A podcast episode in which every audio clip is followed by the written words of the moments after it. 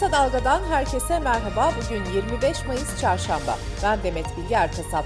Gündemin öne çıkan gelişmelerinden derleyerek hazırladığımız Kısa Dalga Bülten başlıyor.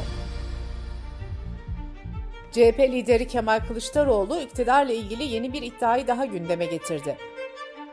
Toplu bir kaçış planı yürürlükte diyen Kılıçdaroğlu, vakıf süsü verilen Türkiye merkezli paralel yapılarla yurt dışına devasa paralar aktarıldığını ve bunların başında da Erdoğan'ın aile bireyleri olduğunu belirtti. CHP lideri yurt dışında kurdukları paravant kurum üzerinden o yabancı ülkede oturma ve çalışma izni çıkarmak istiyorlar dedi. Kılıçdaroğlu planın birkaç yüz kişiyle sınırlı olduğunu da vurguladı.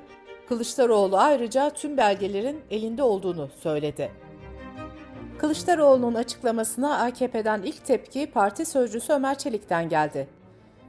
Kılıçdaroğlu'nun açıklamalarını şiddetle kınıyoruz, iftira kampanyasıdır diyen Çelik sözlerine şöyle devam etti.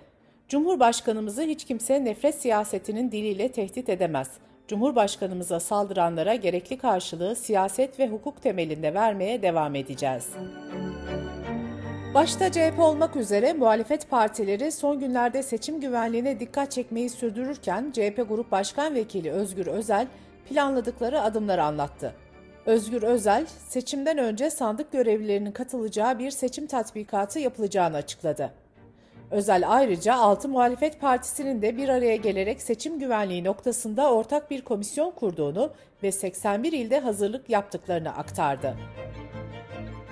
CHP'nin İstanbul Maltepe mitingi, Deva Partisi'nin Gaziantep mitingi, Gelecek Partisi'nin Kars'ta esnaf ziyareti ve İyi Parti'nin İstanbul Yeni Kapı etkinliğine olan yoğun ilgi ve yoğun katılım muhalefetin mitingleri arttırma kararında etkili oldu. Kısa Dalga Ankara muhabiri Mahmut Aydın'ın haberine göre muhalefet mitinglerle erken seçim çağrısının dozunu arttıracak. Mitingleri özellikle Anadolu kentlerinde yoğunlaştırmayı planlayan muhalefet, ekonomik kriz, pahalılık, işsizlik ve çiftçi sorunlarını gündeme getirecek. MHP lideri Devlet Bahçeli, Finlandiya ve İsveç'in NATO üyeliği konusunda Türkiye'nin veto kararını destekleyerek gerekirse NATO'dan ayrılmak gündeme alınmalıdır dedi. HDP eş genel başkanı Mithat Sancar ise NATO gerilimiyle ilgili yaptığı değerlendirmede şunları söyledi. İsveç ve Finlandiya halklarının kaygılarını anlıyoruz, kararlarına saygı duyuyoruz. Ama askeri rekabet ve silahlanma yarışının genişlemeci politikaların dünya halkları için büyük tehditler doğuracağı da ortadadır. İçişleri Bakanlığı eylem hazırlığındaki işitli bir canlı bombanın İstanbul Küçükçekmece'de yakalandığını açıkladı. Bakanlığın açıklamasında örgütün bu yıl yapmayı planladığı 12. canlı bomba saldırısının engellendiği belirtildi. Cumhurbaşkanı Recep Tayyip Erdoğan'ın bir Türk vatandaşının uluslararası uzay istasyonuna gönderileceğini açıklamasının ardından Sanayi ve Teknoloji Bakanlığı'nın açtığı internet sitesine başvurular başladı. Bakan Mustafa Varank siteyi şu ana kadar 2.7 milyon kişinin ziyaret ettiğini, 27 bin kişinin kayıt sayfasına girdiğini ve 150 kişinin de uzaya gitmek için kayıt yaptırdığını açıkladı. İçişleri Bakanlığı toplantı ve gösteri yürüyüşü kanununun uygulanmasına dair yönetmelikte değişiklik yaptı. Danıştay yönetmelikteki vatandaşların günlük yaşamını zorlaştırmayacak ifadesini anayasaya aykırı bulmuştu. Bakanlık bu ifadeyi vatandaşların günlük yaşamını aşırı ve katlanılamaz derecede zorlaştırmayacak şeklinde değiştirdi.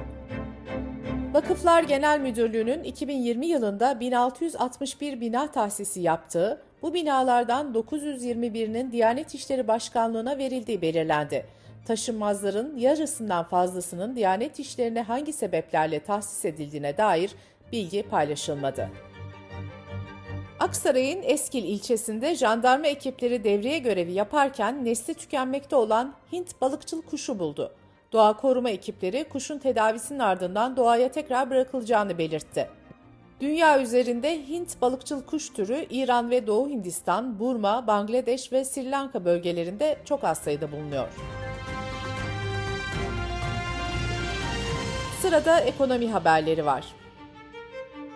Birleşik Kamu İş'in Mayıs ayı verilerine göre açlık sınırında son bir ayda 295 lira, son bir yılda ise 3034 liralık artış yaşandı.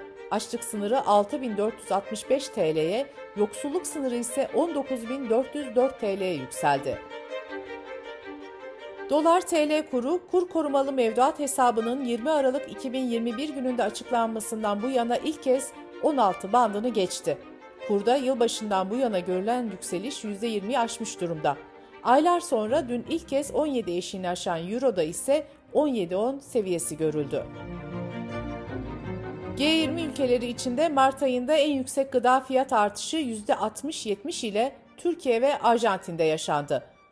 Rusya, Meksika ve Brezilya gibi ülkelerdeki gıda fiyatları ise Mart ayında %10 ila 20 arasında arttı.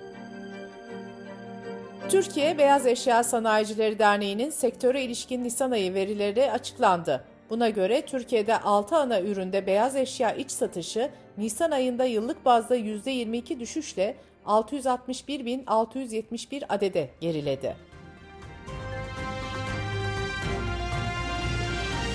Dış politika ve dünyadan gelişmelerle kısa dalga bültene devam ediyoruz.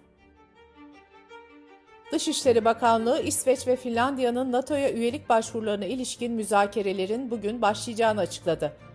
Cumhurbaşkanlığı Sözcüsü İbrahim Kalın ve Dışişleri Bakan Yardımcısı Sedat Önal'ın başkanlığındaki heyet, İsveç ve Finlandiya heyetleriyle Ankara'da görüşecek. Konuyla ilgili ABD Savunma Bakanlığı'ndan da açıklama yapıldı. Reuters'ın haberine göre Pentagon, Finlandiya ve İsveç'in Türkiye'nin endişelerini gidereceğinden emin olduklarını bildirdi. Cumhurbaşkanı Erdoğan önceki gün yapılan kabine toplantısının ardından yaptığı açıklamada Yunanistan Başbakanı Mitsotakis'in ABD gezisinde F-16'ları Türkiye'ye satmayın dediğini belirterek artık benim için Mitsotakis diye birisi yok, bundan sonrasını Mitsotakis düşünsün demişti. Erdoğan'ın bu sözlerine Yunanistan hükümet sözcüsü, Türkiye'nin lideriyle karşılıklı bir tartışmaya girmeyeceğiz. Bizim politikamız ilkeler politikasıdır diye yanıt verdi. Afganistan'da iktidarı elinde bulunduran Taliban'ın Türkiye'nin de talip olduğu havaalanlarının işletmesi için Birleşik Arap Emirlikleri ile anlaşmaya vardığı açıklandı.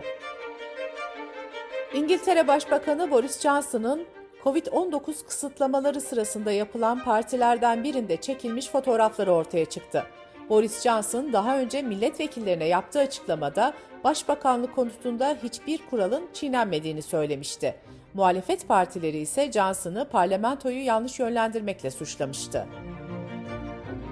Dünya Sağlık Örgütü nadir görülen ve daha önce Afrika kıtası dışında pek rastlanmayan maymun çiçeği virüsü salgınına dair son verileri açıkladı. Buna göre şu ana dek virüsün normalde görünmediği ülkelerde 131 vaka saptandı. Dünya Sağlık Örgütü'nün açıklamasına göre bunun yanı sıra 106 şüpheli vaka bulunuyor. Maymun çiçeği virüsü deride döküntü ve kabarıklıklar, ateş, sırt ve kas ağrıları, şişmiş lenf düğümleri gibi semptomlara yol açıyor.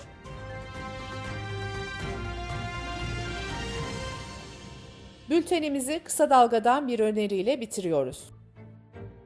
Okan Karaten'i hatırlar mısınız? İstanbul'un göbeği Harbiye'de gündüz vakti çeteler savaşırken arada kalmış ve bebek arabasındaki kızını korumak isterken öldürülmüştü. Timur Soykan sadece onun dramını değil, bu ülkede vicdanların nasıl betonlaştığını, çetelerin adaletten nasıl kurtulduğunu anlatıyor. Timur Soykan'ın podcast'ini kısa dalga.net adresimizden ve podcast platformlarından dinleyebilirsiniz.